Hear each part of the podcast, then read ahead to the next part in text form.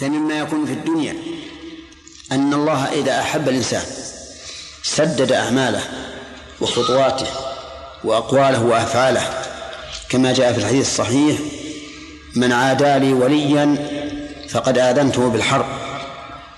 وما تقرب إلي عبدي بشيء أحب إلي مما افترضت عليه ولا يزال عبدي يتقرب إلي بالنوافل حتى أحبه. فإذا أحببته كنت سمعه الذي يسمع به وبصره الذي يبصر به ويده التي يبطش بها ورجله التي يمشي بها ولئن سألتني لأعط ولئن سألني لأعطينه ولئن استغاثني لأغوي ولئن استعاذني لأعيذنه. هذه من فوائد محبة الله. ومن فوائد محبة الله عز وجل تيسير فعل الطاعة وترك المعصية وذلك لأن الإنسان إذا أحب شيئا طلب الوصول إليه. فإذا كان يحب المال طلب الوصول إلى المال بالبيع والشراء والتأجير وغير ذلك. إذا أحب شخصا طلب الوصول إليه بمصاحبته ومصادقته. إذا أحب أي شيء فإنه يطلب إيش؟ الوصول إليه. فإذا أحب الله العبد أحبه العبد فطلب الوصول إليه. ومن فوائد محبة الله للعبد أن الله تعالى يلقي في قلوب العباد محبته كما قال الله تعالى إن الذين آمنوا وعملوا الصالحات سيجعل لهم الرحمن ودا. وجاء في الحديث أن الله إذا أحب عبدا نادى جبريل إني أحب فلانا فأحبه فيحبه جبريل ثم ينادي في أهل السماء إن الله يحب فلانا فأحبه فيحبه أهل السماء. ثم يوضع له القبول في الأرض فيكون مقبولا عند الناس. في هذه الآية الكريمة من الفوائد أن الله سبحانه وتعالى أثاب هؤلاء الذين أحسنوا في مقالهم وفعالهم. بماذا؟ بثواب الدنيا وثواب الآخرة.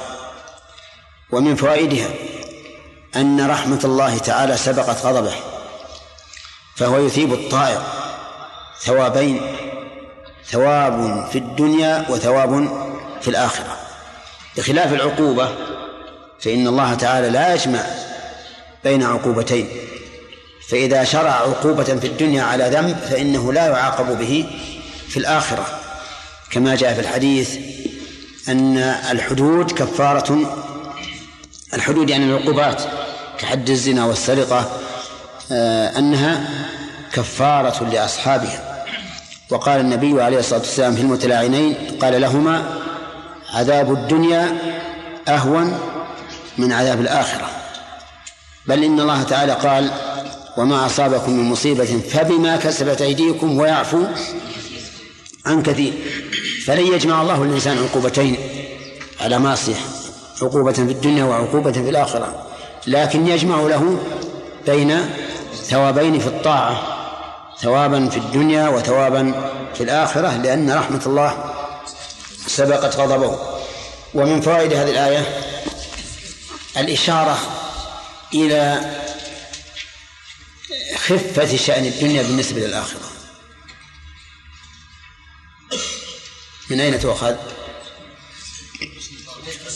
من قوله ثواب الدنيا وحسن ثواب الآخرة. كأن الدنيا ليست بشيء حتى يكون فيها حسن كما قررنا. ففيه إشارة إلى أن العاقل ينبغي له أن يعتني بماذا؟ بثواب الآخرة الذي هو الحسن. ومن فوائد الآية إثبات البعث والجزاء لقوله ثواب الآخرة. ومن فوائدها إثبات المحبة لله وهي صفة حقيقية ثابتة لله على الوجه اللائق به. طيب الرضا ثابت لله؟ ثابت لله. الفرح ثابت لله. العجب ثابت لله. وهكذا جميع الصفات التي جاءت في الكتاب والسنة يجب علينا أن نؤمن بها على أنها حق على حقيقتها. لأن الله خاطبنا بالقرآن بلسان عربي مبين. ولم يأتي عن الصحابة ولا عن الأئمة أنهم حرفوا هذه النصوص عن ظواهرها وهذا يدل على أنهم أقروا بها كما جاءت على ما هي عليه. وهذا مذهب السلف ومذهب أهل السنة والجماعة وفيه الراحة والطمأنينة. لأن الإنسان إذا لاقى ربه وقد أثبت له الصفة التي دل عليها القرآن والسنة فإنه يوافيه بحجة أو بغير حجة. يوافيه بحجة. لكن إذا وافى ربه وقد حرف وقال معنى يحب المحسنين أن يثيبهم ليس له حجة. ليس له حجة عند الله. طيب ونحن نتكلم دائما على أن الذين أنكروا شيئا من صفات الله بحجة عقلية أننا نجيبهم على سبيل الإجمال بأن نقول أولا أن هذا خلاف طريقة السلف. لأن السلف لم يستدلوا بالعقل على إثبات الصفات أو نفيها. ثانيا أن العقل لا مجال له في باب صفات الله لأن صفات الله خبر محض والأخبار المحضة ليس للعقول فيها مجال إطلاقا. ثم لو قال قائل ألا يمكن أن نقيس الغائب على الشاهد؟ قلنا لا يمكن القياس لأن الله نفى هذا القياس. ونهى عنه نفاه ونهى عنه. فقال ليس كمثله شيء. وقال لا تضربوا لله الأمثال. أنا ربما أقيس شخصا لم أعلم به على شخص أعلم به وأشاهده لكنني لا يمكن أن أقيس الخالق على المخلوق لأن الله نفى ذلك بل نهى عنه. ثالثا أن نقول لهم إن نفيكم لما نفيتم بحجة أن العقل لا يدل عليه غير صحيح في الاستدلال عند العقلاء وذلك لأننا لو قدرنا أن العقل لا يدل عليه فقد دل عليه السمع دل عليه السمع ونفي أو انتفاء الدليل المعين لا يستلزم انتفاء المدلول. يعني ما إذا قلنا هذا لا يدل على على كذا قلنا لكن عندنا دليل آخر. هب أن العقل لا يدل على ما نفيتم من الصفات لكن السمع دل عليه. وهذا كما أنه في الأمور المعقولات فهو أيضا في الأمور المحسوسات. لو قلت إن هذا الطريق لا يؤدي إلى مكة هل معناها أنه لا يمكن أن نصل إلى مكة؟ أو لا. يمكن أن نصل من طريق آخر. فهب أن العقل لا يدل على ثبوت ما, ما نفيتم فإننا نستدل عليه بإيش؟ بالسمع. رابعا أن نقول بل إن العقل يدل عليه وأولى مما ذكرتم. يعني أن أن نثبت ما نفيتم بدلالة العقل نثبته بدلالة العقل إثباتا على وجه يكون أظهر مما ذكرتم. فمثلا هم يقولون إن الإرادة ثابتة لله دل عليها العقل والكلام هنا مع الأشعرية. يقولون إن الإرادة ثابتة لله عز وجل لأن العقل دل عليها. عرفتم؟ ما هو دلالة العقل على الإرادة التخصيص. يعني كون السماء سماء والأرض أرضا هذا تخصيص. من الذي خصص أن يكون السماء سماء والأرض أرضا؟ الإرادة. أراد الله أن يكون السماء سماء فكانت وأن تكون الأرض أرضا فكانت. إذن هذا دليل عقلي على ثبوت الإرادة لله. نقول أنتم نفيتم الرحمة. نفيتم الرحمة ونحن نستدل لها بالعقل ألم تكن نعم الله عليكم لا لا لا تحصى سيقولون بلى لا تحصى إذن هل هي آثار رحمة ولا آثار غضب؟ ها؟ آثار رحمة آثار رحمة ولهذا حتى العام إذا جاء المطر وانتشر الخصب يقول هذه من من رحمة الله. من رحمة الله أن الله علينا المطر وانتشر الخصب بل يقولون مطرنا بفضل الله ورحمته. فيثبتون الرحمة لله بدليل عقلي كذلك أيضا الرضا يمكن أن نثبته بدليل العقل. إثابة الطائعين تدل على رضا الله عنهم ولا على غضبه؟ لو غضب لانتقم. لكنه رضي فأثاب. فهذا دليل عقلي. فصار الذين ينكرون ما ينكرون من الصفات بحجة أن العقل عليها أن العقل لا يدل عليها محجوجون من أربعة أوجه. ذكرناها الآن. وهي أن هذا الاستدلال مخالف لطريق السلف. فالسلف لا يستدلون بإثبات الصفات أو نفيها بالعقل وإنما إيش؟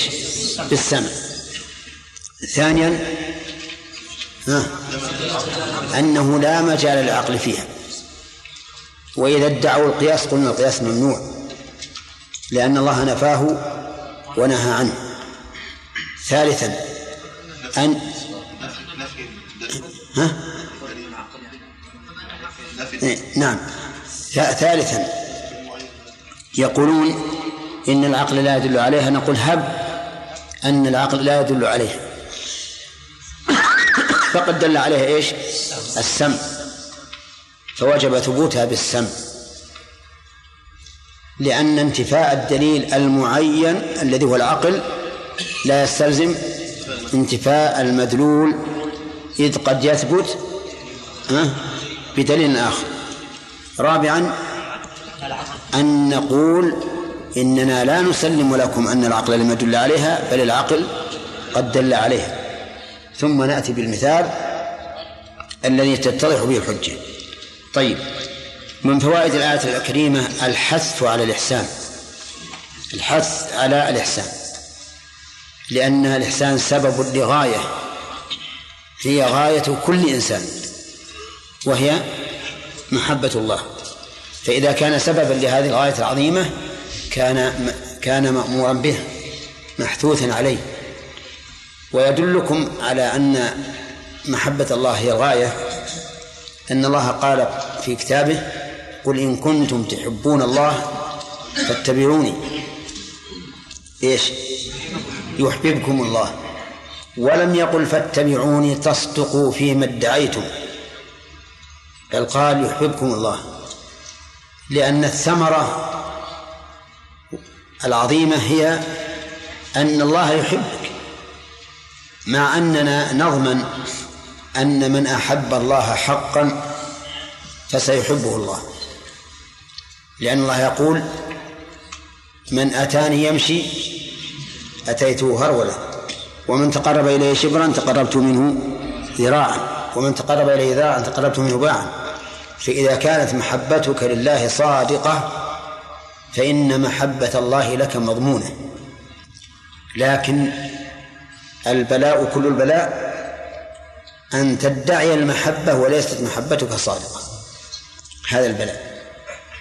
يكون قلبك مشغولا بمحاب أخرى كمحبة المال محبة الأولاد محبة القصور محبة المراكب محبة النساء وهكذا.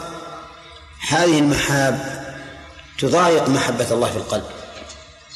إلا إذا كانت تابعة لمحبته. حطوا بالكم لهذا. يعني لا لا تقولوا أنت تسد علينا باب محبة ما جبلت النفوس على محبته نقول محبة هذه الأشياء إذا كانت تابعة لمحبة الله صارت من محبة الله. لو أحب المال من أجل أن ينفقه في سبيل الله.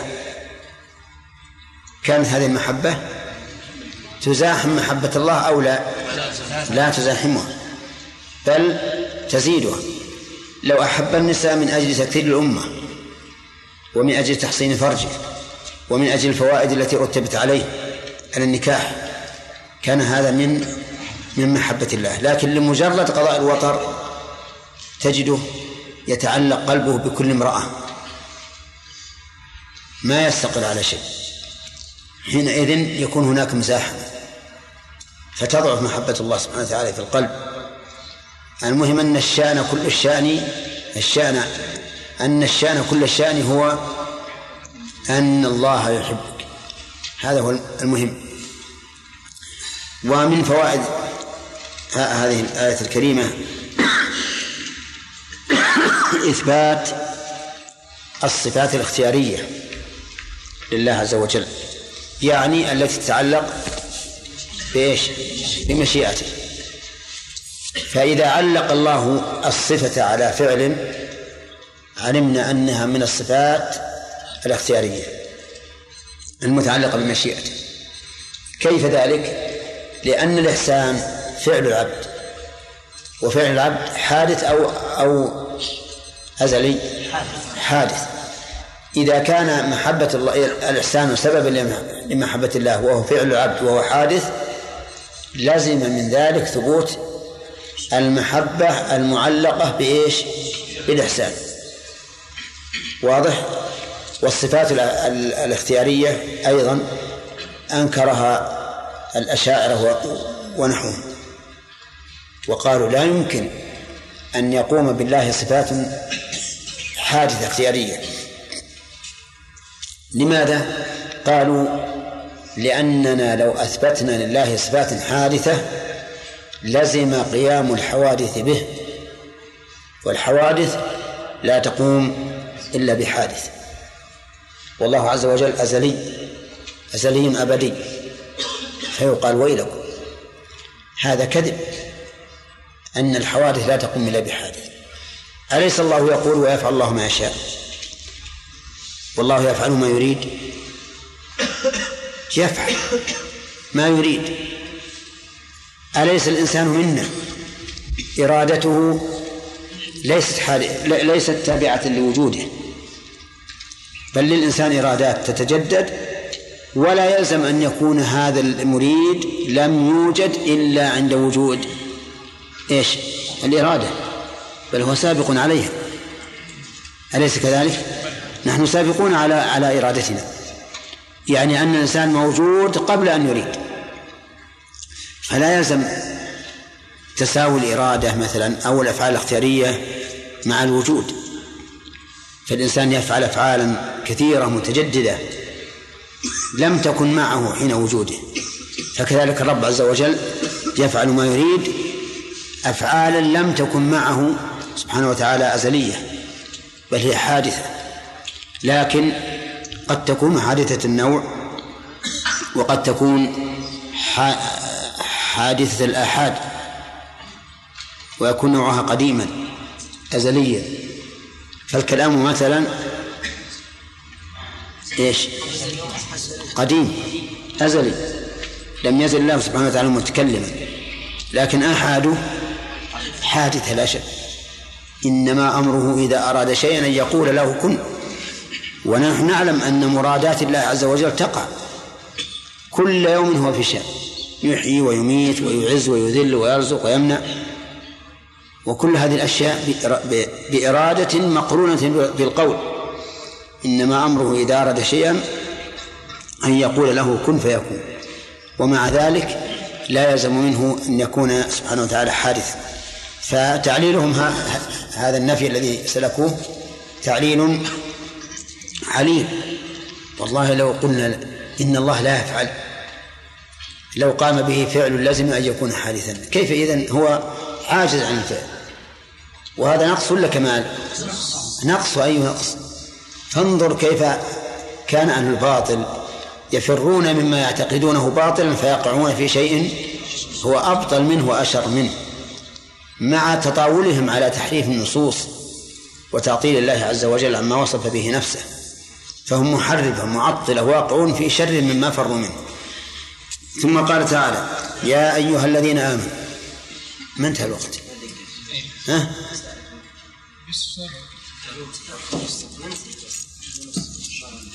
ساعتي ما سمعت. نعم. جزاك الله خيرا.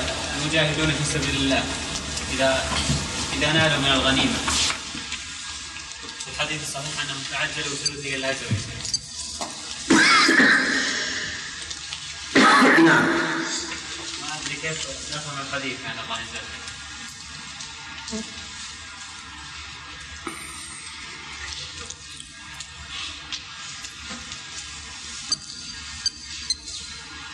لابد أن يكون هناك سبب. يكون هناك سبب. قال النبي صلى الله عليه وسلم هذا من أجله. يحتاج إلى إلى النظر في هذا الحديث. وسياقه يعني ما يأثر على الثواب نعم؟ أخذ المغنم ما يأثر على ثواب ثواب الأخرى ما يؤثر إذا خلصت النية أن تكون أن يكون القصد أن تكون كلمة الله هي العليا لكن قد يكون بعض المجاهدين يغلب جانب الغنيمة. فمن هنا ينقص الأجر كثيرا حسب تغليب حسب التغليب الذي قام في قلبه. فالحديث يحتاج إلى نظر في سببه ربما يكون سببه يدل على أن أن لهم إرادة للدنيا. نعم.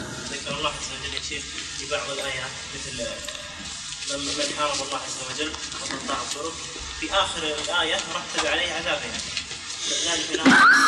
شلون؟ ذكر الله عز وجل في هذا من فعل هذا حارب الله وقطاع الطرق رتب عليها عذابين في الدنيا وفي الآخرة. نعم. مثل انما جزاء الذين ويسعون في الأرض فسادا ان يقتلوا الآية ثم ذكر في النهاية ذلك لهم خزي في الدنيا ولهم عذاب عظيم ولهم في الآخرة عذاب عظيم. إي نعم. هذا الخزي صحيح انه أنه خزي يخزون به في الدنيا. ولكن لعل هذا لعظم لعظم أفعالهم. صار صار لهم العذاب صار لهم الحد في الدنيا والعذاب في الآخرة. وإلا فقد ثبت في الصحيحين وغيرهما أن من أصاب شيئا من من هذه الذنوب والمعاصي فأقيم عليه في الدنيا فإن الله فإنه كفارة له. وسمعت الآية وما أصابكم من مصيبة فبما كسبت أيديكم ويعفو عن كثير.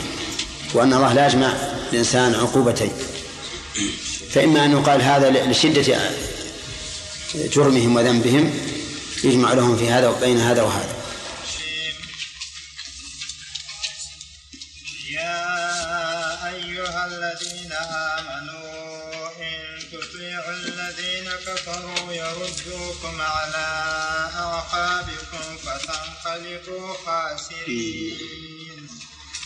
بل الله مولاكم وهو خير الناصرين. سنلقي في قلوب الذين كفروا الرعب بما أشركوا بالله ما لم ينزل به سلطانا. ومأواهم النار وبئس مثوى الظالمين. ولقد صدقكم الله وعده إذ تحسونهم بإذنه حتى إذا فشلتم وتنازعتم في الأمر وعصيتم من بعد وعصيتم من بعد ما أراكم ما تحبون. منكم من يريد الدنيا ومنكم من يريد الآخرة. ثم صرفكم ثم صرفكم عنهم ليبتليكم. ولقد عفا عنكم. والله ذو والله ذو فضل على المؤمنين. بس. الحمد لله رب العالمين. والصلاة والسلام على نبينا محمد وعلى آله وأصحابه أجمعين. أما بعد فإن الدروس الليلية ستبتدئ من الليلة إن شاء الله. على ما هي عليه يعني أننا نعود إلى التفسير في ليلة الجمعة والحديث في ليلة السبت والفقه في ليلة الأحد ثم الحديث في ليلة الاثنين ثم الفقه في ليلة الثلاثاء وفي ليلة الأربعاء التفسير وفي الخميس البخاري وفي الجمعة التفسير. أما ما بعد الأذان فهو التوحيد في النونية حتى تنتهي إن شاء الله. أما درس الصباح فسيكون إن شاء الله بعد الرجوع من الطائف. يعني آه، حوالي 15 17 من الشهر من شهر صفر إن شاء الله تعالى. نعم. ها؟ الإعراب ليلة لا الإعراب تبع القرآن. ليلة الجمعة فيه إعراب. على العادة. قال الله عز وجل يا أيها الذين آمنوا إن تطيعوا الذين كفروا يردوكم على أعقابكم فتنقلبوا خاسرين. صدر الله هذه الآية بالنداء والتصدير بالنداء يدل على العناية بما سيوجه للمخاطب وذلك لأن النداء يفيد التنبيه. ولا ينبه الإنسان إلا لشيء مهتم به. فإذا فإذا وجه الله الخطاب أو إذا صدر الخطاب بالنداء فهو دليل على العناية به لأهميته. ثم وجه إلى العباد باسم الإيمان. يا أيها الذين آمنوا والغرض من والغرض من ذلك هو أولا الإغراء والتشجيع على قبول ما يلقى لأن الإيمان هو الذي يحمل الإنسان على قبول ما أمره الله به وعلى ترك ما نهى الله عنه ولهذا قال ابن مسعود رضي الله عنه إذا قال الله تعالى يا أيها الذين آمنوا فأرعها سمعك فإما خير تؤمر به وإما شر تنهى عنه ويفيد أيضا فائدة ثانية وهو أن قبول.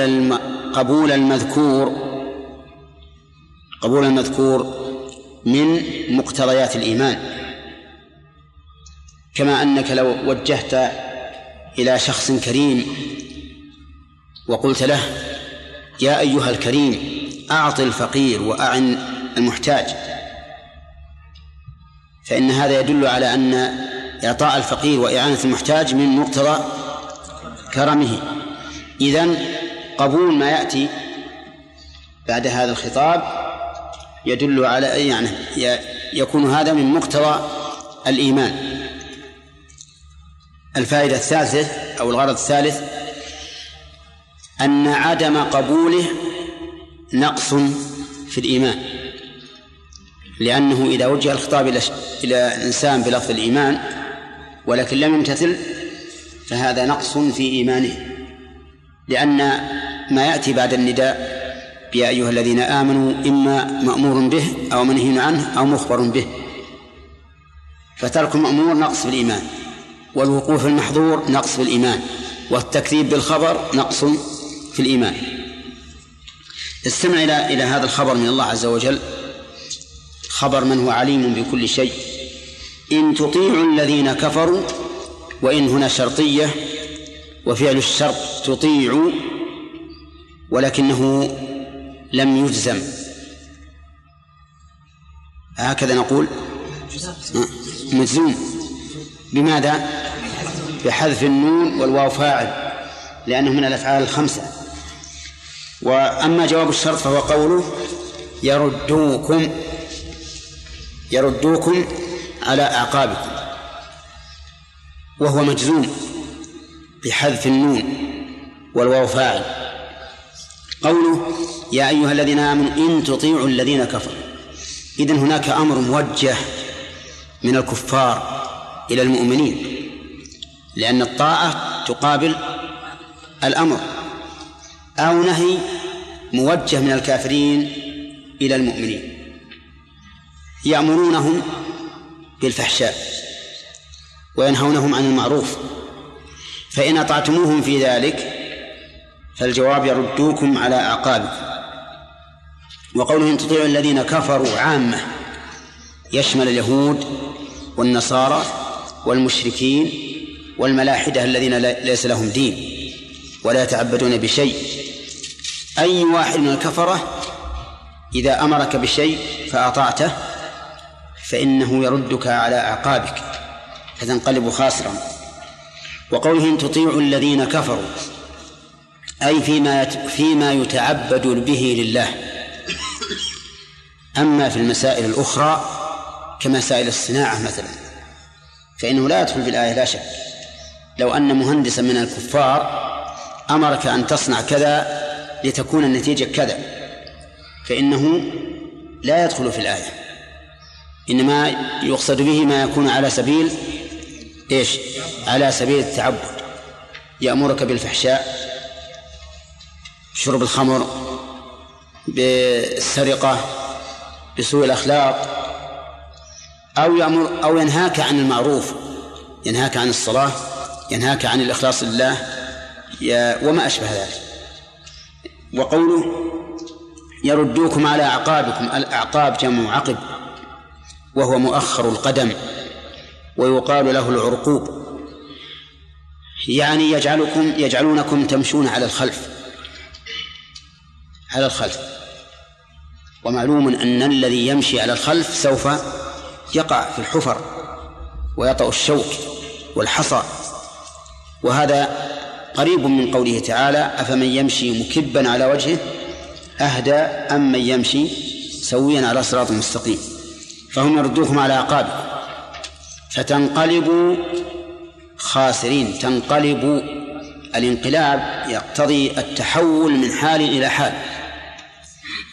ولهذا يقال انقلب من من الجنب في فراشه انقلب في فراشه من الجنب من الجنب الأيمن إلى الجنب الأيسر.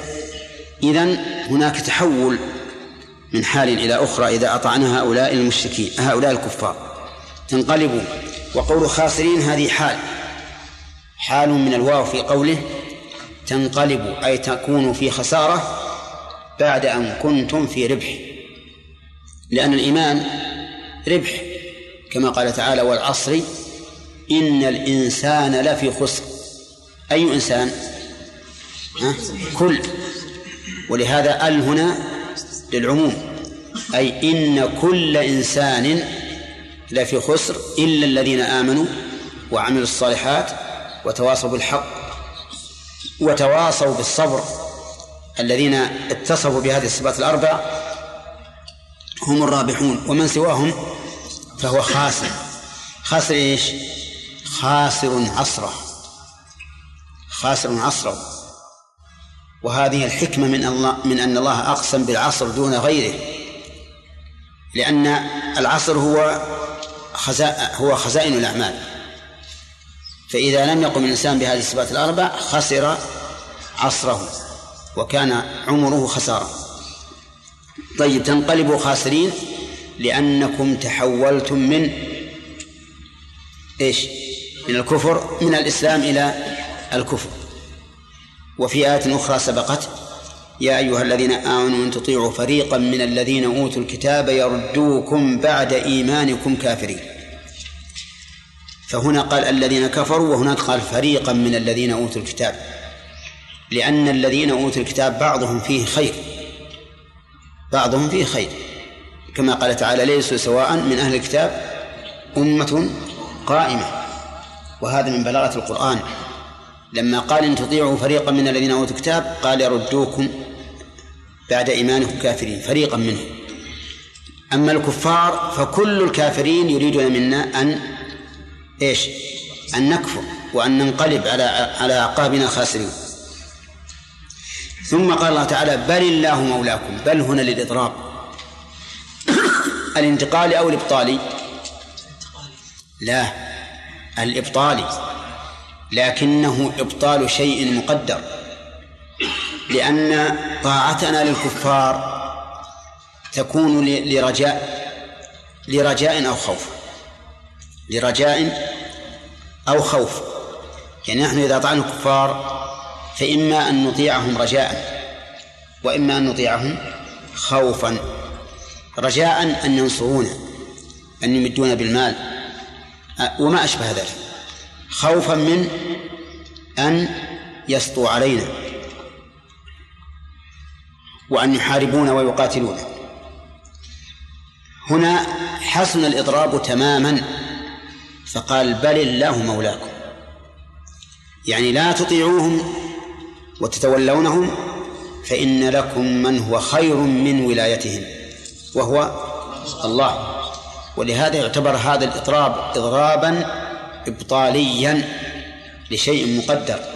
إن تطيعوا فريق إن تطيعوا الذين كفروا من أجل أن يكونوا لكم أولياء فإنكم سوف يردوكم على عقاب يردونكم على عقابكم فتنقلبون خاسرين. ثم قال بل الله مولاكم. إذا كان هو الله مولانا سبحانه وتعالى فإننا لا يهمنا أحد من الخلق. لا يهمنا أحد من الخلق. ما دمنا نؤمن بأن الله مولانا بما معنا من الأوصاف التي التي نستحق بها الولاية. لأن له لأنه ليس كل إنسان يقول إن ولي الله يكون الله وليه. لكن إذا إذا كان الله مولانا بما معنا من الأوصاف التي نستحق بها الولاية فإننا لن يهمونا أبدا. مهما كانوا من القوة ومهما كانوا من الصناعة من المال فإنهم لن لن يهمونه لأن معنا من؟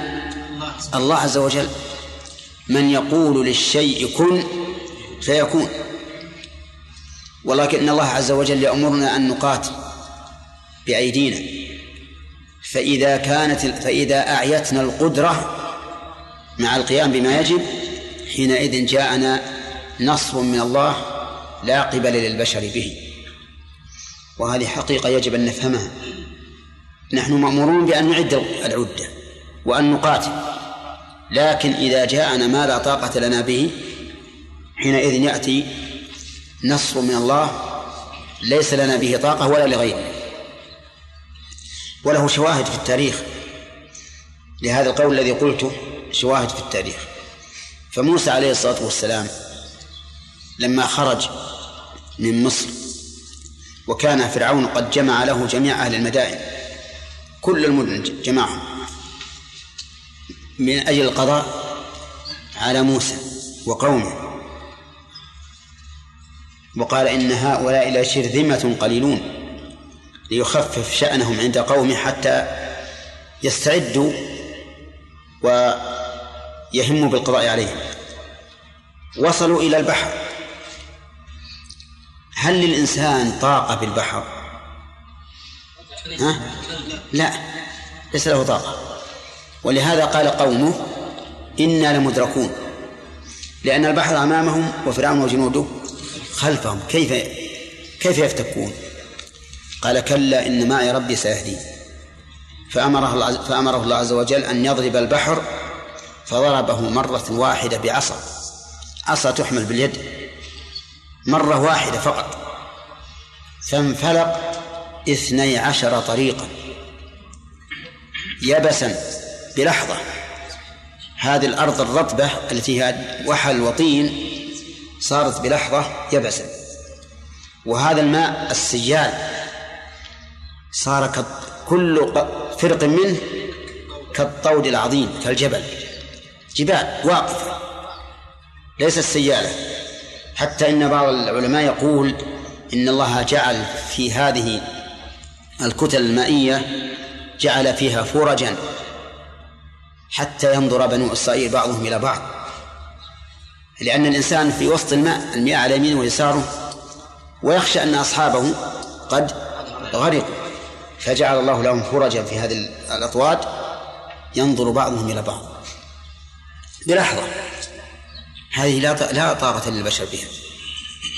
لكن الله من كان الله مولاه فهو منصور. خرجوا من من البحر ناجين. ثم دخل فرعون وقومه. فلما دخلوا في البحر وتكاملوا داخلين أمر الله البحر أن ينطبق. بلحظة. فانطبق. بلحظة. أغرقهم. وكان فرعون قد أرعب بني إسرائيل. فأخرجه الله عز وجل له لهم جسدا ينظرون إليه. فاليوم ننجيك ببدنك لتكون لمن خلفك آية. فاطمأنوا أنه هلك. وفيما يذكر من من تاريخ هذه الأمة أن العلاء بن الحضرمي لما وصل إلى البحرين وجد البحر أمامه وليس معه سفن. فدعا الله عز وجل فعبر الماء على أقدامه والخيول والإبل كلها تمشي على الماء كأنما تمشي على صفا من الحجر. هذه ليس لنا بها طاقة. وكذلك أيضا ما يذكر عن سعد بن أبي وقاص عند فتح المدائن أنه وصل إلى دجلة وهي تقذف زبدا من قوة الجريان. والفرس عبروها بسفنهم وجسورهم وكسروا الجسور وأغرقوا السفن. ولم يبق للمسلمين شيء يعبرون به. فقال سعد بن أبي وقاص لسلمان الفارسي أعطنا من يعني من آرائك لأنه رضي الله عنه كان ذا رأي في الحرب وهو الذي أشار بالخندق على المدينة في عام الأحزاب. فقال والله لا أرى لا أرى حيلة في هذا. بحر بين أيدينا وليس معنا سفن ولا جسور. ولكن دعني أنظر في القوم. إن كانوا على ما ينبغي وهم أهل للنصرة فليس بنو إسرائيل بأولى منا من النصرة. والله عز وجل قد فلق البحر لهم وعبر فذهب فوجد القوم فرسانا في النهار ورهبانا في الليل. في الليل ركوعا وسجودا. وفي النهار يصلحون معدات الحرب ويستعدون. فرجع إليه بعد ثلاث وقال إني وجدت القوم على أحسن ما يرام. ولكن توكل على الله.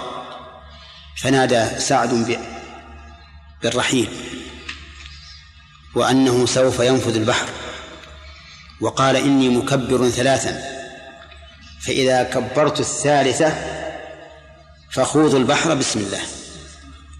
ففعلوا فيقال سبحان الله إنهم عبروا كلهم بخيلهم ورجلهم وإبلهم. حتى إنه بعض المؤرخين ذكر أن الخيل إذا تعبت أنشأ الله لها ربوة تقف عليها وتستريح. هذا نصر ليس لنا به طاقة لكن من الله عز وجل.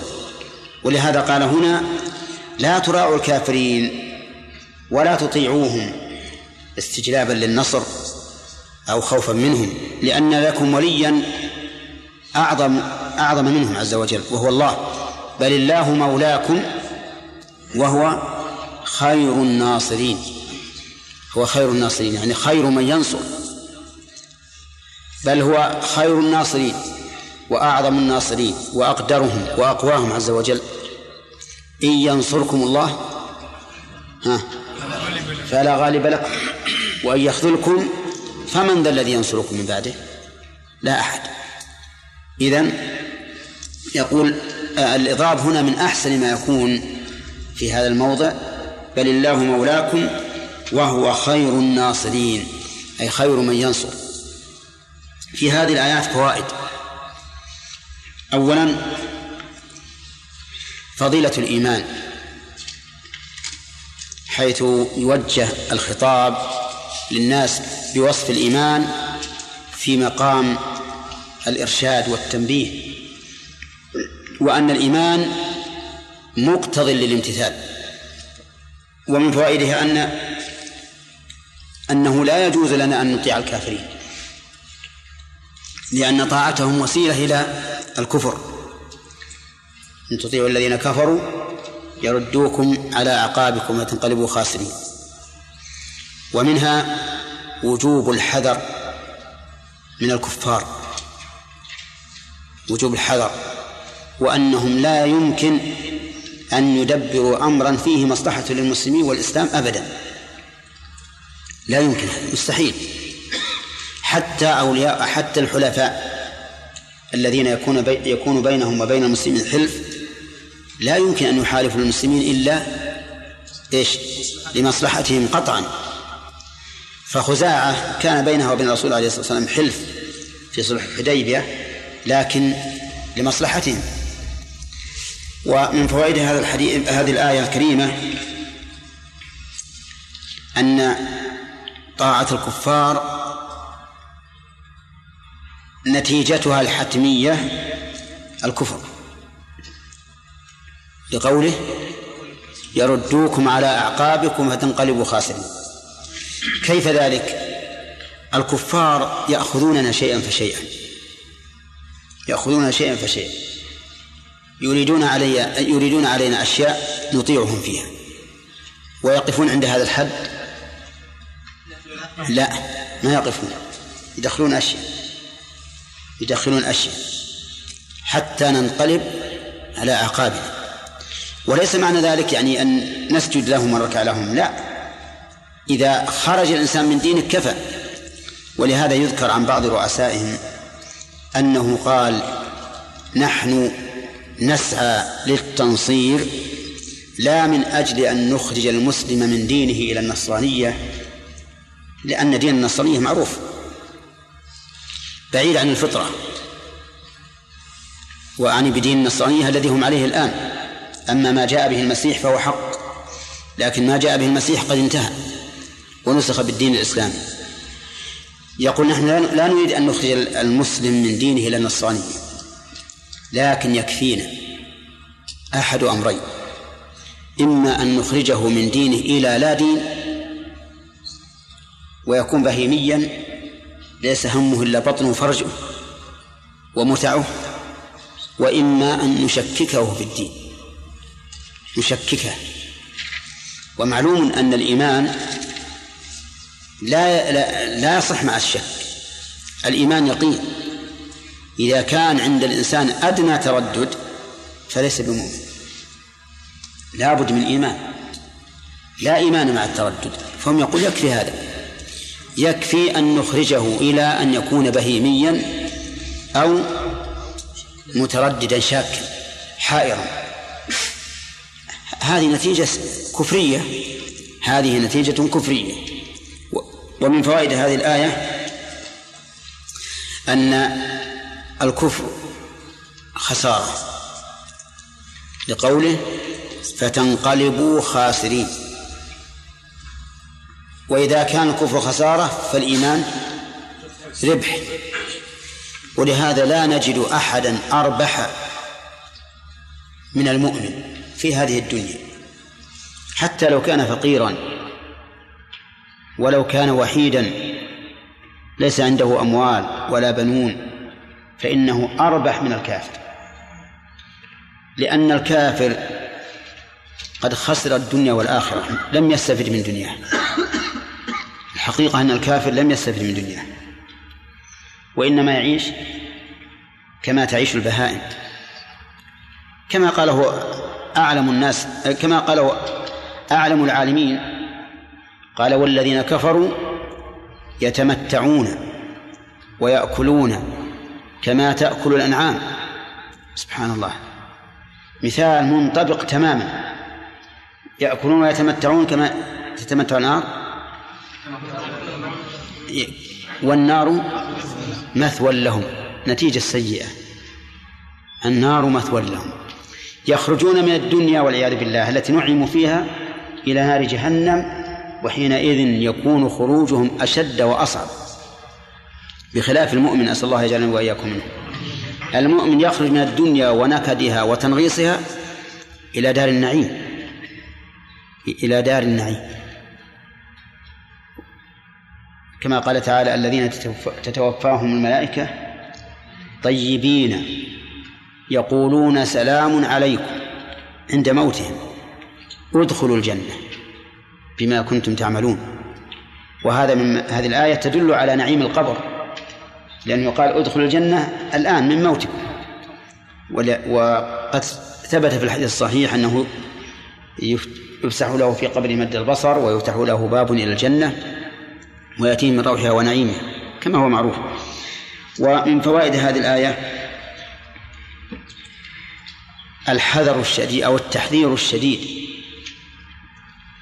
من طاعة الكفار وولايتهم. ومع الأسف الشديد أننا نحن اليوم قد هان علينا الولاء والبراء. الولاء والبراء الذي يجب أن يكون من المؤمن وهو الذي به يذوق حلاوة الإيمان مفقود إلا ممن شاء الله. كان الناس أدركناهم إذا ذكر النصراني اقشعر جلده اقشعر جلده أعوذ بالله نصراني أو اليهودي الآن يقال إن بعض الناس من المسلمين يصف النصراني بالأخوة. بالأخوة. أخونا فلان. كيف أخونا فلان؟ إبراهيم عليه الصلاة والسلام ماذا قال؟ هو قومه ها؟ إنا براء منكم ومما تعبدون من دون الله شف تبرأوا منهم قبل أن يتبرأوا من الأصنام. إنا براء منكم ومما تعبدون من دون الله. كفرنا بكم وبدا بيننا وبينكم العداوة والبغضاء أبدا. إلى متى؟ حتى تؤمنوا بالله وحده. والله عز وجل يقول قد قد كان لكم أسوة حسنة قد كانت لكم أسوة حسنة في إبراهيم والذين معه هذه الأسوة الحسنة.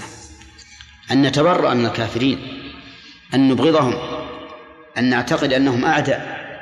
مهما ألانوا لنا القول وزخرفوا لنا فهم أعداؤنا.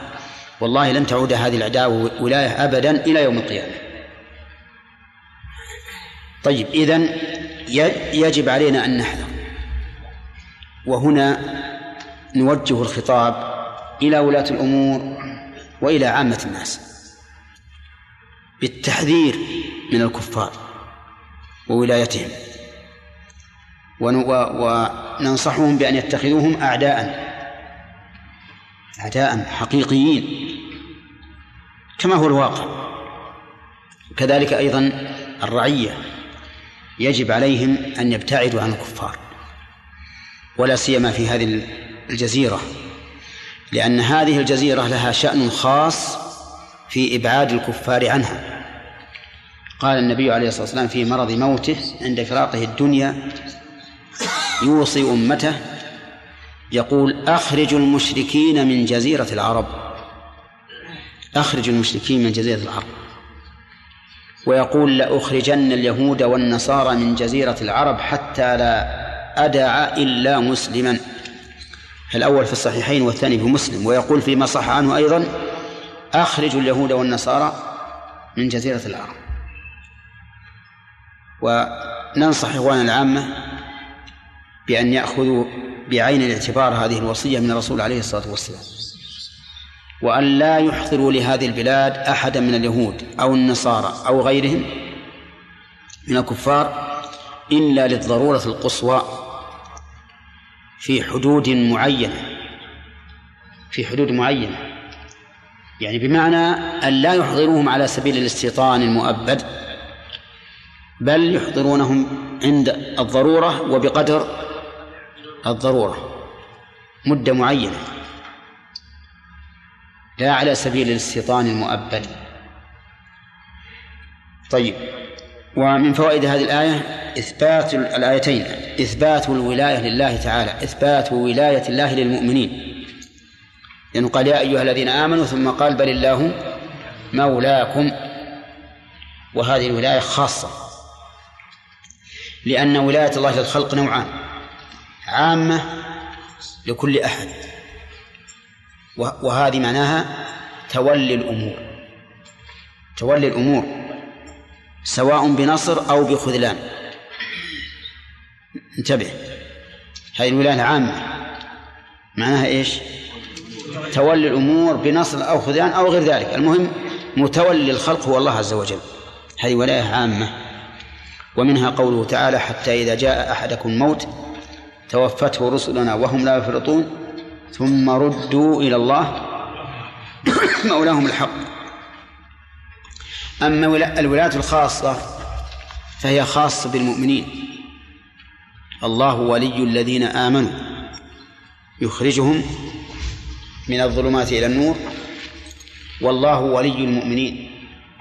وهو عز وجل ولي المتقين. فالولاية هذه خاصة.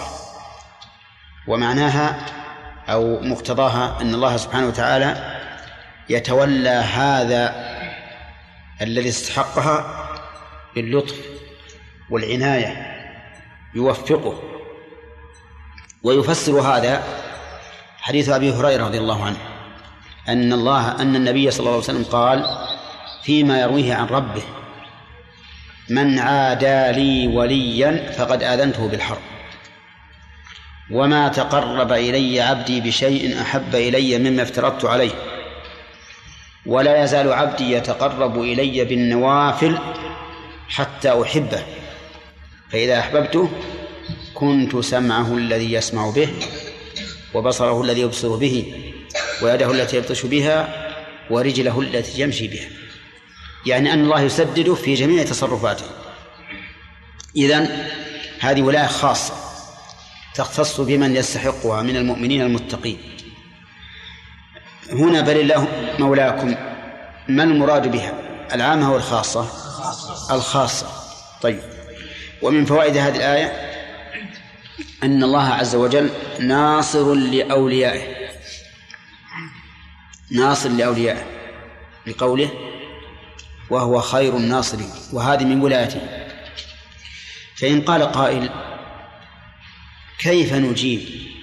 عما أخبر الله في كتابه. أن من الناس من قتل الأنبياء بغير حق. كيف نجيب عن ذلك؟ فالجواب عن هذا من أحد وجهين. الوجه الأول أن المراد بالنصر أو الوعد بالنصر لمن أمر بالجهاد. فإن الله ينصره لأن الله لا يكلفه بشيء إلا والعاقبة له فيه. وأما الذين قتلوا من الأنبياء فإنهم لم يؤمروا بالجهاد. والوجه الثاني أن نقول إن النصر نوعان. نصر شخص بمعنى أن الإنسان يدركه بشخص. ونصر معنى. بمعنى أن الله ينصر ما ما من من جاء بهذا ولو بعد موته. ولو بعد موته. ولهذا تجدون الأئمة أئمة المسلمين تجدون تجدون أقوالهم كأنهم أحياء أحياء بيننا. أليس كذلك؟ الأئمة أقوالهم حية فكأنهم أحياء. أنت إذا أخذت كتابا لعالم من العلماء وقرأته وانتفعت به فكأنما درسك هذا العالم. إذن هذا نصر ولا لا؟ هذا نصر. نصر لمبدئه وهدفه ودعوته هذا نصر. في وجه ثالث أيضا أن نوزع النصر على الزمن. فنقول النصر قد يكون في الدنيا وقد يكون في الآخرة. والذين قتلوا من الأنبياء سوف يكون نصرهم في الآخرة عندما يختصمون مع أقوامهم. لأن لأنكم لاحظوا يا أخوان إن, أن أهل الحق وأهل الباطل يوم القيامة يختصمون عند الله.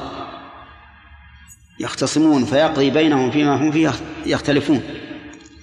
أنتم لا تظنوا أن الخلاف اللي يقع بين أهل الحق وأهل الباطل ينتهي بالدنيا لا. سوف يحكم الله بينهم يوم القيامة وينصر أهل الحق. لن تنفعكم أرحامكم ولا أولادكم يوم القيامة يفصل بينكم. ثم إلينا مرجعهم فننبئهم بما كانوا فيه يختلفون أو أو آية نحوها. أظن آية هكذا. المهم على كل حال آيات متعددة تدل على هذا. إنكم إنك ميت وإنهم ميتون ثم إنكم يوم القيامة عند ربكم تختصمون. عند ربكم تختصمون. إذن إذا حكم الله لأهل الحق على أهل الباطل يوم القيامة فهذا نصر ولا لا؟ نصر. فصارت الجواب على هذه الآية ها؟ من ثلاثة أوجه. إما أن نقول إن الذين وعدوا بالنصر هم الذين أمروا بالجهاد أو نقول إن النصر نوعان نصر لشخص المنصور ويكون ويدركه في حياته ونصر لدعوته وما جاء به وهذا يكون في ولو بعد وفاته أو نقول إن المراد بالنصر نعم هو النصر يوم القيامة عندما يختصمون عند الله عز وجل قال الله تعالى إنا لننصر رسلنا والذين آمنوا في الحياة الدنيا ويوم يقوم الأشهاد نعم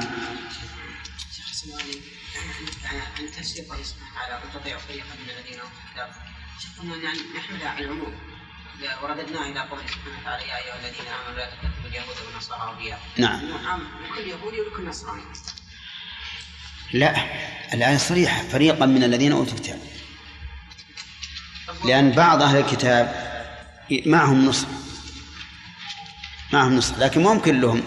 ثم أهل الكتاب في الحقيقة بالوقت الحاضر ما فيهم نصح لأن اللي فيهم مودة للذين آمنوا أو هم أقرب الناس مودة هم الذين إذا سمعوا ما أنزل الرسول ترى أعينهم تفيض من الدم مما عرفوا من الحق. هذول قريبين قريبين من المؤمنين. أدنى دعوة يتأثرون فيها ويدخلون في الإسلام.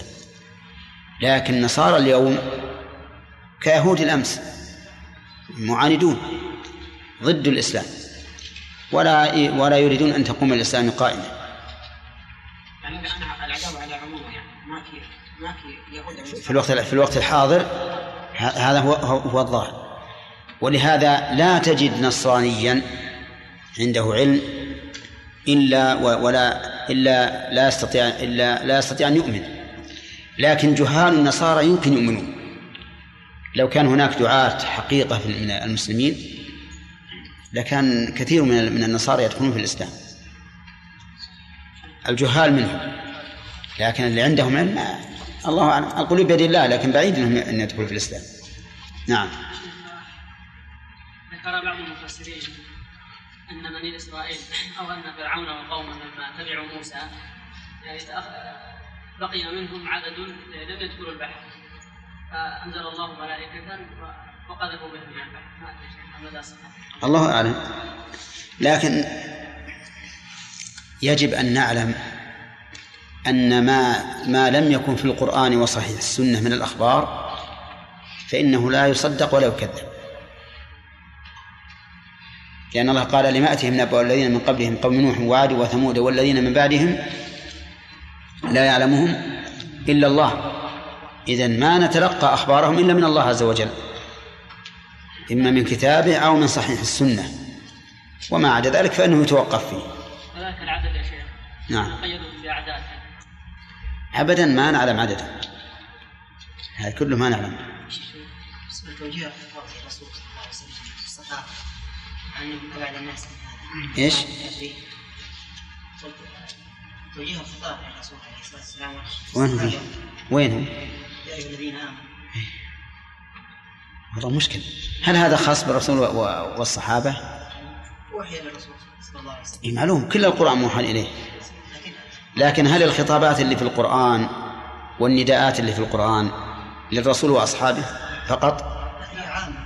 يا أيها الذين آمنوا هذا وصف يمكن أن إلى يوم القيامة. لكن أقصد يا شيخ هل حصل شيء من هذا في عهد النبي صلى الله عليه وسلم من الصحابة أو لها سبب نزول؟ أبدا ما ما ما ما أعلم أن أحد إلا إلا الذين ارتدوا ولكن الذين ارتدوا من العرب ما هو ما هو على شأن الكفار. ما هو على شأن الكفار. نعم. فرعون أنه ما زال بجسده الله أعلم. يقولون اللي في الأهرام أنهم أنها أجسادهم والله أعلم. هل هذا يكون تصديقا لما ذكره الله بالقرآن؟ أبدا لأن قوله لمن خلفك ليس معناه لمن خلفك إلى يوم القيامة. يكفي أن بني إسرائيل يشاهدون ويتيقنون أن الرجل مات لأنه مرهبهم كان يقتل أبناءهم ويستحيي نساءهم. جبروت مستبد. ومثل هذا لا يمكن الإنسان يقتنع ويطمئن على أنه مات إلا بمشاهدته لأن الشيطان يأتيه يقول له وإن كان حي وإن كان سبح في طرف البحر ونجا. هنا. ذكرت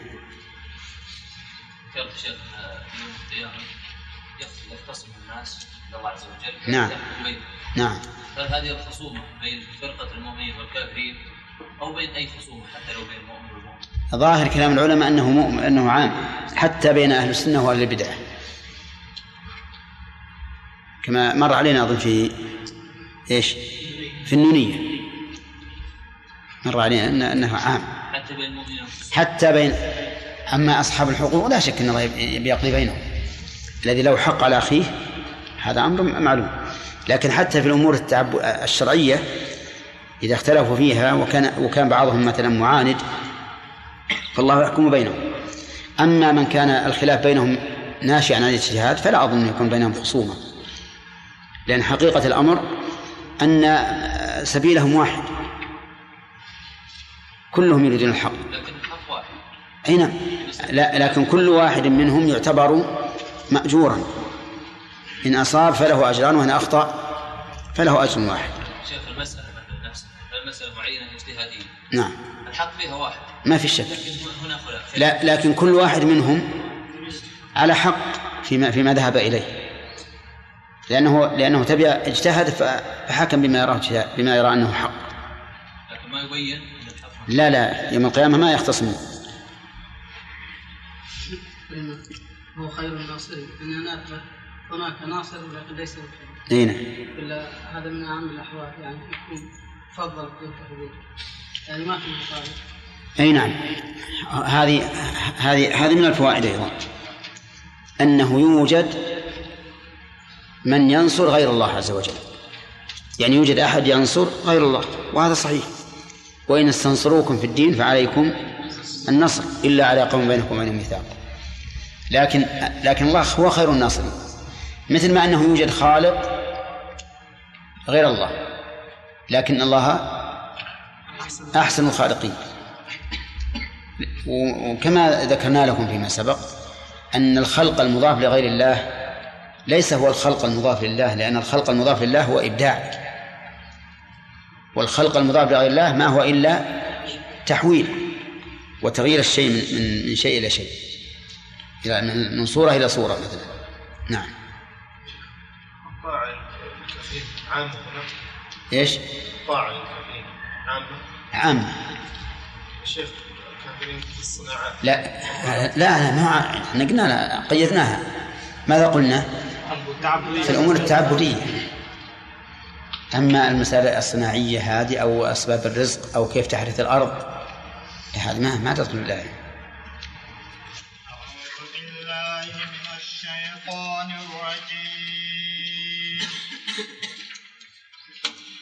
سنلقي في قلوب الذين كفروا الرعب بما أشركوا بالله ما لم ينزل به سلطانا. ومأواهم النار وبئس مثوى الظالمين. ولقد صدقكم الله وعده إذ تحسونهم بإذنه حتى إذا فشلتم وتنازعتم في الأمر وعص وعصيتم من بعد ما أراكم ما تحبون. منكم من يريد الدنيا ومنكم من يريد الآخرة. ثم صرفكم عنهم ليبتليكم. ولقد عفا عنكم والله ذو فضل على المؤمنين. الحمد لله. بس كفاية. أعوذ بالله من الشيطان الرجيم. أظن ما سبق أخذنا فوائده كله. طيب.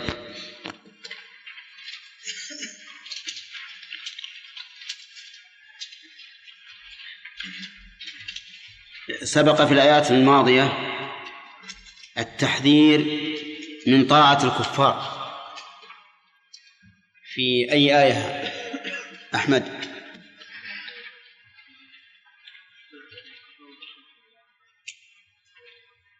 ارفع صوتك قوله تعالى يا الذين آمنوا أطيعوا الذين كفروا على طيب وجه التحذير؟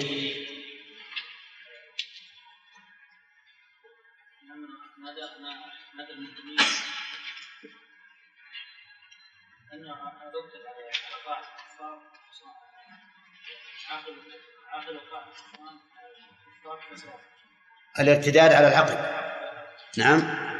والانقلاب بالخسارة. طيب هل يشمل هذا أي طاعة كانت؟ خ... نحن استثنينا فيما قلنا إن هذا ان تطيعوا إنما هو فيما يتعبد به لله عز وجل. نعم. أما ما كان من الصناعة ونحوها فلا تشمل هذه الآية. فلا يدخل في الآية. نعم؟ لا ما يدخل. لا يدخل في الآية. نعم. طيب. وسبق لنا قول قول الله فآتاهم الله ثواب الدنيا وحسن ثواب الآخرة. لماذا عبر عن الدنيا بالثواب وعن الآخرة بحسن الثواب؟ ما حضرت؟ من؟ إي نعم. إي نعم. لأن لأن ثواب الآخرة إما أن يجازي الله العبد الحسنة بمثلها. وإما أن حسنة بمثلها؟ لا ثواب السيئة بمثلها. أما الحسنة تضاعف إلى عشر أمثالها إلى سبع- سبعمائة ضعف. فذكر الله عز وجل هذا الثواب الحسن إشارة إلى أنه سيجزيهم بهذا وأن جزاءهم ليس جزاء مكافأة إنما هو جزاء فضل وإحسان. نعم. نعم. وأن الدنيا ليس لها حسن أصلا نعم. وأن الآخرة هو حسن الثواب. إيه لأن ثواب الدنيا مهما بلغ فهو ناقص. مهما بلغ فهو ناقص. بخلاف ثواب الآخرة وهنا قال حسن ثواب الآخرة وفيه إشارة كما قلنا إلى تكفير سيئاتهم بما صنعوا. طيب. مر علينا في الآيات السابقة إثبات المحبة لله. عليان؟ يحب المحسنين. وما هي محبة الله؟ هل هي ثوابه؟ أم ماذا؟ محبة الله هي ثوابه؟ سبحانه أيوه. والثواب من؟ من أسبابها ولا من آثارها؟ من آثار المحبة. طيب. هل أحد من الناس خالف في هذا أحمد؟ أي نعم. آه. والأشاعرة أيضا. فنفوا حقيقة المحبة. بماذا فسروها؟ بموجبها يعني بموجبها ولا موجبها؟ بالذي توجب أقول بالموجب ولا بالموجب؟ الموجب بالموجب. يعني بما ينتج عنها. لا لا. الكلمة الذي قلت نحتاج إلى تحتاج إلى تحريك.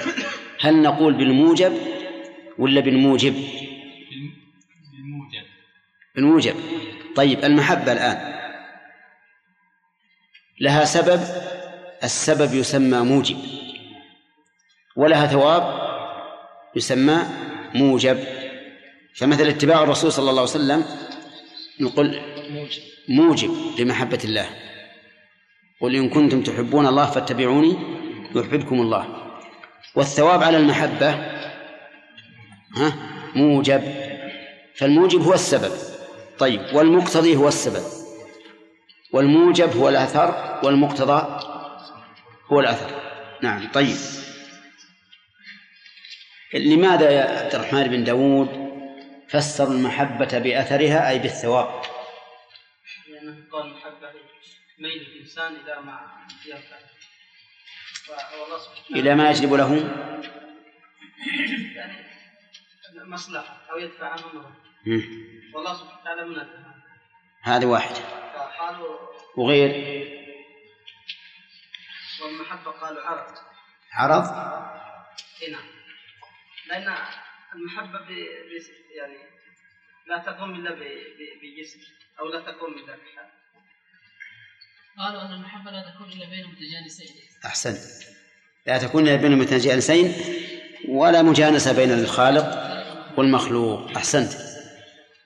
طيب بماذا نرد على هذا التعليل؟ هداية الله. يقول يقولون المحبة لا تكون إلا بين شيئين متجانسين. نعم. آه، رجل ورجل. أنثى وأنثى. رجل وأنثى. لا تكون بين شيئين متباينين غاية التباين. فلا تكون بين الخالق والمخلوق. ها. نرد عليه نرد عليه بأن جميع الإنسان يحب مثلا تفاح هذا ليس مثلا خربزة إذا كان المحبة خاصة بين المتجانسين كيف يحب الإنسان التفاح؟ إيه. طيب. وأنت تحب التفاح؟ صحيح. لكن هل هناك دليل من السنة على إثبات المحبة بين شيئين غير متجانسين؟ ها.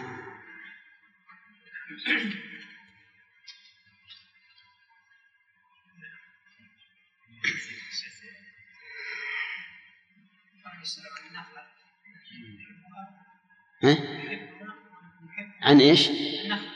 النخل. النخلة؟ ما ذكر هذا. عن جبل عن أحد. طيب. كذا. وكذلك أقر أبا طلحة لما قال أحب مالي إلي. ها؟ بيرحى واضح؟ فدعواهم أنه لا يكون محبة إلا بين متجانسين هذا دعوة باطلة يكذبها الحس والواقع. طيب آه، مر علينا إثبات الولاية لله. وذكرنا أنها تنقسم إلى حجاج. لا ولاية خاصة ولاية عامة. آه. مثال الخاص خاصة أنه الله ولي المؤمنين. نعم. والولاء والولاء- الله ولي الذين آمنوا هذه خاصة. نعم. والعامة؟ والعامة يعني أنه الله يعني مولك كل الناس. يتولى أمور كل الخلق. كل الخلق سواء ودليله. هم وغيرهم دليل أو مثال لها.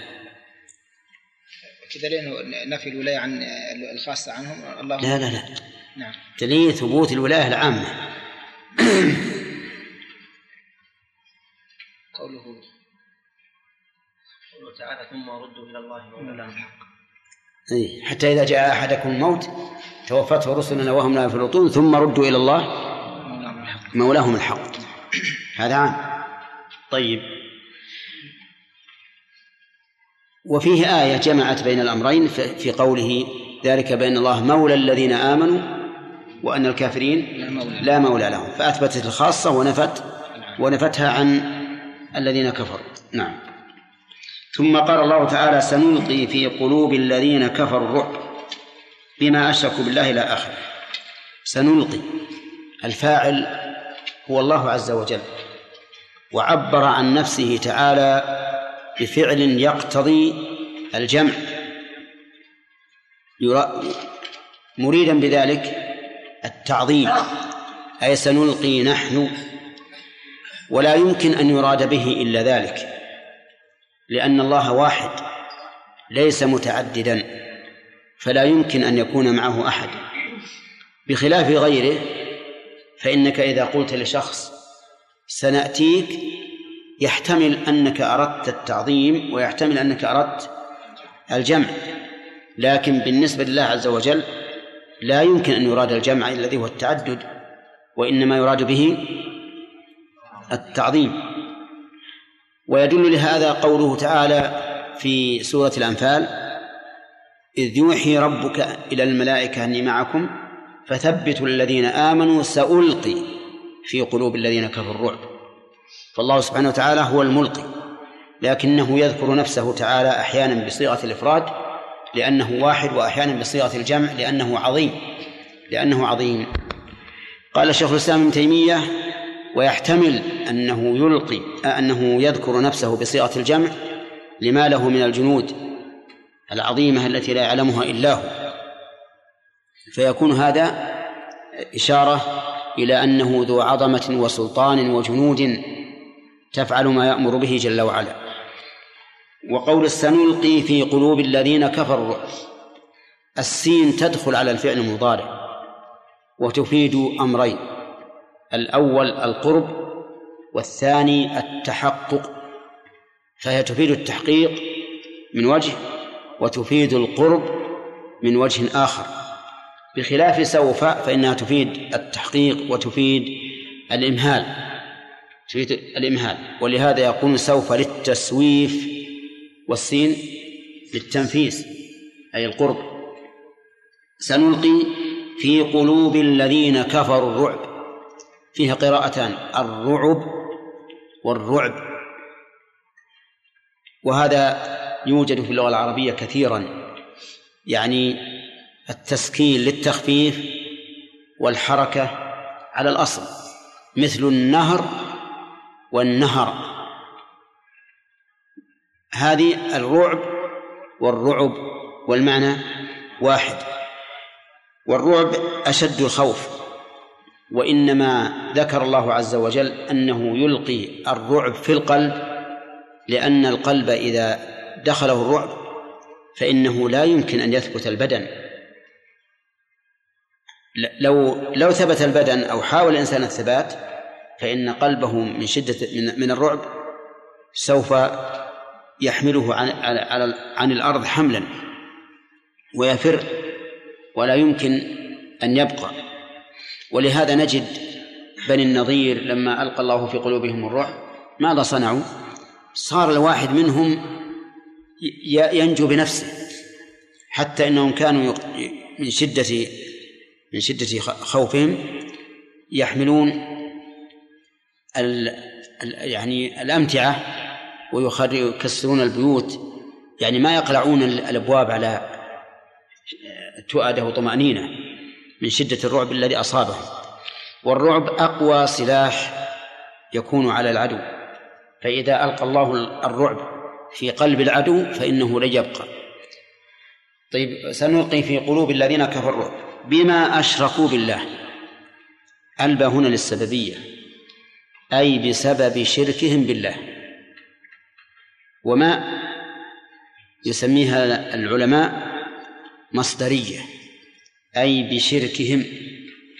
وعلامة ما المصدرية أن يصح تحويل ما بعدها إلى مصدر.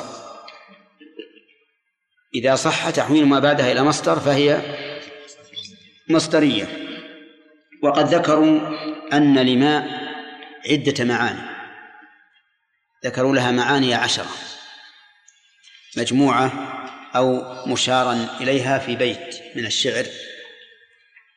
محفوظ عندكم إلا أن تكونوا قد نسيتموه. الهداية؟ نسيت.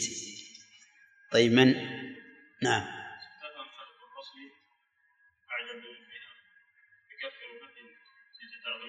نعم. ستفهم شرط الوصل فاعجب لنكرها. بكف ونفي زيد تعظيم مصدر. الأخير هو المثال الذي معنا. بما أشركوا. بما أشركوا بالله أي بشركهم بالله حيث جعلوا الله تعالى شركاء ولكن هؤلاء الشركاء الذين جعلوهم مع الله إنما جعلوهم شركاء في العبادة لا في لا في الربوبية. ولهذا كان شرك العرب شركا في الألوهية لا في الربوبية. ولئن سألتهم من خلق السماوات والأرض ليقولن خلقهن العزيز العليم.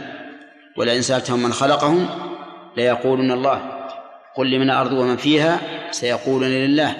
فهم يقرون بأن الله هو الخالق وأن ما في الكون ملكه وأن ما في الكون ملكه. لا ينكرون هذا لكنهم يشركون في العبادة فيعبدون مع الله غيره. ومع ذلك يدعون أنهم يعبدون هذه الأصنام لتكون شفعاء لهم عند الله. فهم يقرون أيضا أنها دون مرتبة الله لكن يعبدونه والذين اتخذوا من دونه أولياء ما نعبدهم يعني يقولون ما نعبدهم إلا ليقربونا إلى الله زلفى. نعم. يقول بما أشركوا بالله ما لم ينزل به سلطانا. ما تحتمل أن تكون اسما موصولا أي الذي لم ينزل به سلطانا. وتحتمل أن تكون نكرة موصوفة أي شيئا لم ينزل به سلطانا. والمعنى لا يختلف على التقديرين. وقول ما لم ينزل به فيها قراءتان ينزل وينزل أي بالتشديد والتخفيف. وقول سلطانا أي حجة وبرهانا. فيجعلون الله شركاء. لم ينزل الله بهم سلطانا أي ليس لهم بهم حجة. طيب وقوله ما لم ينزل به سلطانا؟ القيد هنا لبيان الواقع. وليس للاحتراز. لبيان الواقع أي أن واقع هؤلاء الشركاء أنه لا سلطان لشركهم ولا دليل. وليس المعنى أنهم يشركون ما لم ينزل به ولو أشركوا ما نزل به لكانوا على صواب. لا لأنه لا يمكن أن يأتي سلطان أي حجة على أن الله له إيش؟ شركاء.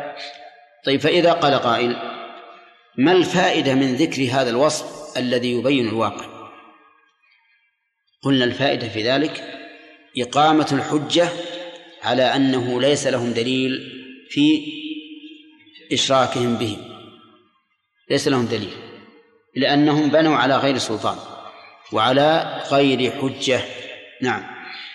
فإذا كان كذلك فالغرض من هذا التنفير عن هذا الإشراك عكس ذلك أن يأتي وصف لبيان الواقع من أجل الحث والإغراء على لزوم الحكم. كقوله تعالى يا أيها الذين آمنوا استجيبوا لله وللرسول إذا دعاكم لما يحييكم. فإن الرسول صلى الله عليه وسلم لا يدعو الخلق إلى ما يميتهم وإنما يدعوهم إلى ما يحييهم فالقيد إذن لبيان الواقع ولكن جيء به للحث والإغراء على إجابة دعوتهم كما أن مثل كما أن القيد الذي في الآية هذه ما لم يزل سلطانا لبيان بطلان هذا الإشراك وأنه ليس له دليل. قال ما لم ينزل به سلطانا. واعلم أن السلطان ما كان له سلطة فالدليل يسمى سلطانا. والأمير على القوم يسمى سلطانا وولاة الرجل على أهله سلطان. وهكذا كل ما كان له سلطة فإنه يسمى سلطانا. طيب قد قد يكون السلطان بمعنى القدرة على الشيء مثل قوله تعالى لا تنفذون إلا بسلطان أي بقدرة ولا قدرة لكم على نفوذ أقطار السماوات والأرض. قال ومأواهم النار وبئس مثوى الظالمين. مأواهم أي مرجعهم. النار. فهم والعياذ بالله مغلوبون في الدنيا وفي الآخرة. في الدنيا يلقي الله في قلوبهم الرعب. فلا يقر فلا يقرون ولا يستقرون. في الآخرة مأواهم النار. والنار هي الدار التي أعدها الله عز وجل لأعدائه يعذبهم بها. وهي موجودة الآن. عرضت على النبي صلى الله عليه وسلم في صلاة الكسوف حتى إنه تأخر مخافة أن يصيبه من وهجها عليه الصلاة والسلام. ورأى فيها من يعذب. نعم. وبئس مثوى الظالمين. بئس فعل جامد لإنشاء الذم. لإنشاء الذم. ويقابله نعمة. وهذا الفعل يحتاج إلى فاعل وإلى مخصوص. يحتاج إلى فاعل وإلى مخصوص. فما فاعله؟ مثوى. وما وما المخصوص؟ محذوف. والتقدير هي أو النار. وبئس مثوى الظالمين النار. نعم. وقوله مثوى المثوى المستقر الذي يثوي إليه الإنسان ويستقر فيه كما كالمسكن مثلا كالمسكن. في هذه الآية الكريمة عدة فوائد. الفائدة الأولى إثبات الأفعال الاختيارية لله. كقوله سنلقي. ثانيا أن من كمال الله عز وجل تجدد أفعاله التي تكون تابعة لإرادته وحكمته. لأن إلقاء الرعب في قلوب هؤلاء حادث أو قديم؟ ها؟ حادث؟ حادث. كيف؟ لأن سنلقي في المستقبل ثم هؤلاء متى متى وجدوا؟ هل هم أزليون؟ هم حادثون وقلوبهم حادثة والرعب الذي يلقى فيها حادث وبه نرد على من أنكروا أفعال الله الاختيارية وقالوا إن الله سبحانه وتعالى ليس له أفعال حادثة. زعما منهم أن الفعل الحادث لا يقوم إلا بحادث. فيلزم من هذا إنكار صفة القد القدم عن الله. هذا على زعمهم. ونحن نقول هذه دعوة باطلة. من يقول إن الفعل الحادث لا يقوم إلا بحادث؟ نحن نشاهد أفعالا لنا لم تكن لم تكن قديمة كقدمنا. أليس كذلك؟ فالإنسان يتعشى اليوم غير عشاءه بالأمس.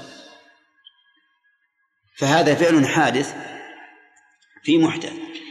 فلا يلزم أن يكون الفعل مقارنا للفاعل أبدا لوجود الفاعل.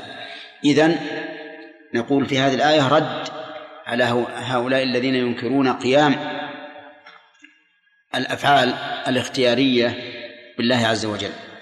ومن فوائد هذه الآية بيان عظمة الله. الأخ. بيان عظمة الله. من أين تؤخذ؟ نعم. بيان عظمة الله. من قول سنلقي فإن فإن هذه الصيغة تدل على العظمة أو التعدد والتعدد في حق الله محال فتعين أن تكون للتعظيم. طيب. من فوائد هذه الآية الكريمة أن محل الإرادة والتدبير للبدن هو القلب. لقوله سنلقي في قلوب الذين كفروا. وليس المحل هو الدماغ كما هو مشهور عند فلاسفة اليوم. فإن الدماغ في الحقيقة لا يدبر. الدماغ يتصور. ثم يرسل الصورة إلى القلب. والقلب يحكم. الدماغ بمنزلة ما يسمونه بالسكرتير